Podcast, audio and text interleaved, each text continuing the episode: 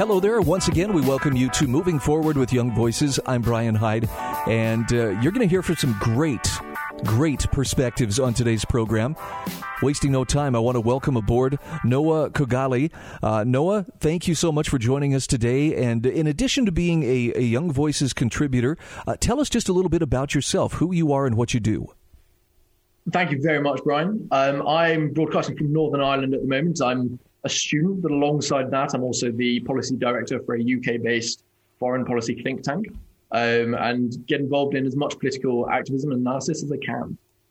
Wonderful. And and you're here today to talk about a subject that I'm going to have to admit, with all the other things that have been going on, at least uh, here in the United States, I haven't paid that close of attention uh, to China, other than I know that uh, you know the there, there are concerns over uh, China as an economic superpower and so forth. But with the shift that's taken place in the U.S., with, with some of the shifts that have taken place over on your side of the Atlantic, particularly with Brexit and so forth, the, you have an article here titled Joe Biden and Boris Johnson uh, Can They Take on China?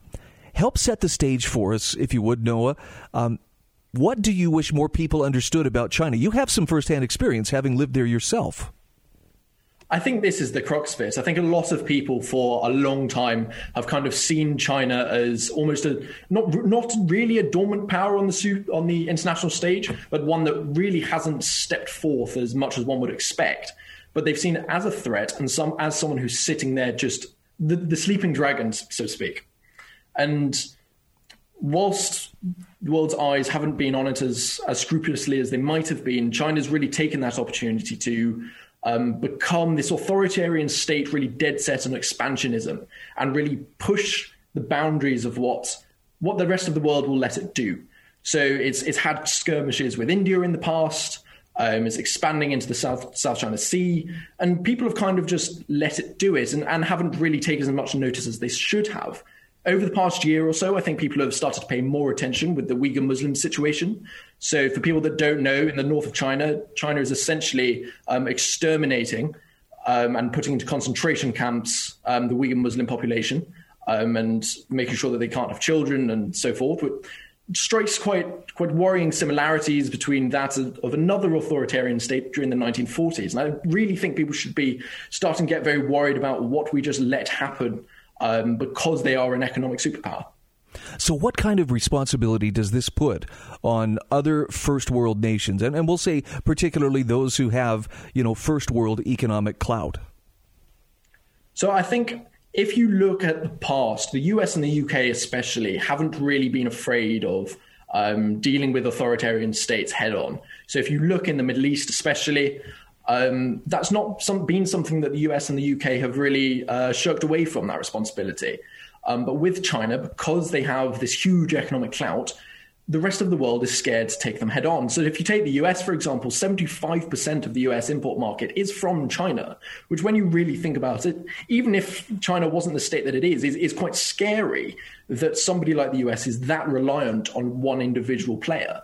Um, and I think it's it is time for the world really to start taking a stand and to start decreasing its economic reliance on China because that is the stick that it uses to beat the rest of the world with and to beat them into submission. I know for, for a long time as I was growing up, and I was a child of the 70s and the 80s, you know, back when China was just kind of opening up to the West for the first time in a, in a long time. Um, and there was always this sense that, well, you know, China may have almost unlimited manpower, but but their military still is is very uh, primitive by comparison to say the Soviet Union at that time or or America at that time. What has changed in the last 20 or 30 years? Is is China becoming a first-rate military power? Is this something that that other nations are going to have to take seriously? Absolutely. I think what you've seen especially with the um, almost that bubbling conflict between China and India, for example, is that China have China have been testing those powers. So India is a nuclear power, and China has demonstrated that it is willing to go toe to toe with it and, and test those boundaries.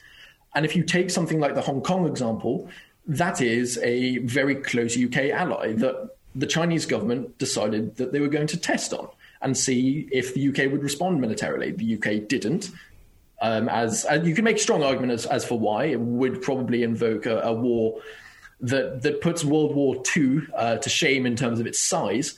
Um, and very quickly, I think the world has realized that they weren't watching China close enough. And this is a country that, in if you look at somewhere like Shanghai, in the past, in, in 30 years, Shanghai essentially went from a, a, small trade town into one of the biggest, most technologically advanced cities in the world. That's the rate of advancement that you see in China, and it, it's it's unsurprising that they've replicated that in their military advancement as well. Noah, something that I have long heard, and, and I don't know whether this rings true or not, is that uh, China's uh, China's economic connections with the world and its its future as an economic superpower uh, make it in the Chinese interest not to get involved militarily or to have military confrontations with with other nations like the U.S. Um, do, do you think is is that motivating Chinese uh, leadership not to be as you know uh, uh, imperial or to, to go out there and, and to, to create empire or or are are they just do they not care? Do they say we're strong enough we we can do what we want? I think what you see from China is that in the 21st century, it is entirely possible to to create an empire that isn't based on military power. So take the UK, for example, there was so many concerns over, over the past year that the UK 5G network was basically going to be entirely reliant on Huawei, which is a de facto arm of the Chinese state. So the Chinese government has realized that if they spread their economic web throughout the world, they can essentially have so much soft power over virtually every developed state that they don't need to go out and, and really invade powers in foreign lands. They can have that control purely economically. So, so that example of the US having being reliant on 75% of the US total import market being from China. If the US was to go to war with China and that was just completely cut off, the US would be economically crippled. And one one can look at that as as staunch as staunch a patriot as you like, but that's the reality. Mm-hmm. And if we're going to make serious ground on mitigating the control that China has over the rest of the world, you really have to break that tie. And if you if you look at uh, the conflict between China and Australia, um, for example, the Australians are really bound by the fact that they're so reliant on mineral imports from China. So they really can't take a proper stand against them. There's there's rhetoric and arguments on Twitter, for example, slung back and back and forth, but really no progress has been found in that conflict because the Australians don't have a leg to stand on. And you can see this as well in the UK. Another perfect example is the Chinese nuclear power group is involved in virtually every major UK nuclear power installation that is a very, very dangerous game. But if a state can provide huge technological benefits at really cheap cost in the short term, governments just aren't thinking about the long term um, international impacts of that. So you make a pretty strong case in your article that um, either either the U.S. or the U.K. individually would probably be hard pressed to to contain um, China on their own. But uh, you say that if there's a unified front uh, between these two nations, and I would assume possibly others, that uh, that Chinese ambitions can can be kept in check. Am, am I reading more or less into, into what you're saying, or does that does that accurately reflect what you were trying to say? Absolutely, that's what I'm trying to say. If you look at the um, Fortune 500 companies, 85% of China's companies on there are um, government owned if you start targeting very specific companies um, that the Western world and the Anglosphere specifically aren't incredibly reliant on, so you so you leave something like the mineral mineral um, industry out of it, then you find this mechanism by which you can increase Chinese reliance on um, valuable um, Western Western imports, whilst damaging something like the uh, Chinese tech industry. So when you damage the Chinese tech industry, it hits the personal pockets of the CCP and by doing that, one can then start to manipulate um, their international ambitions. But you have to have a unified front to do that.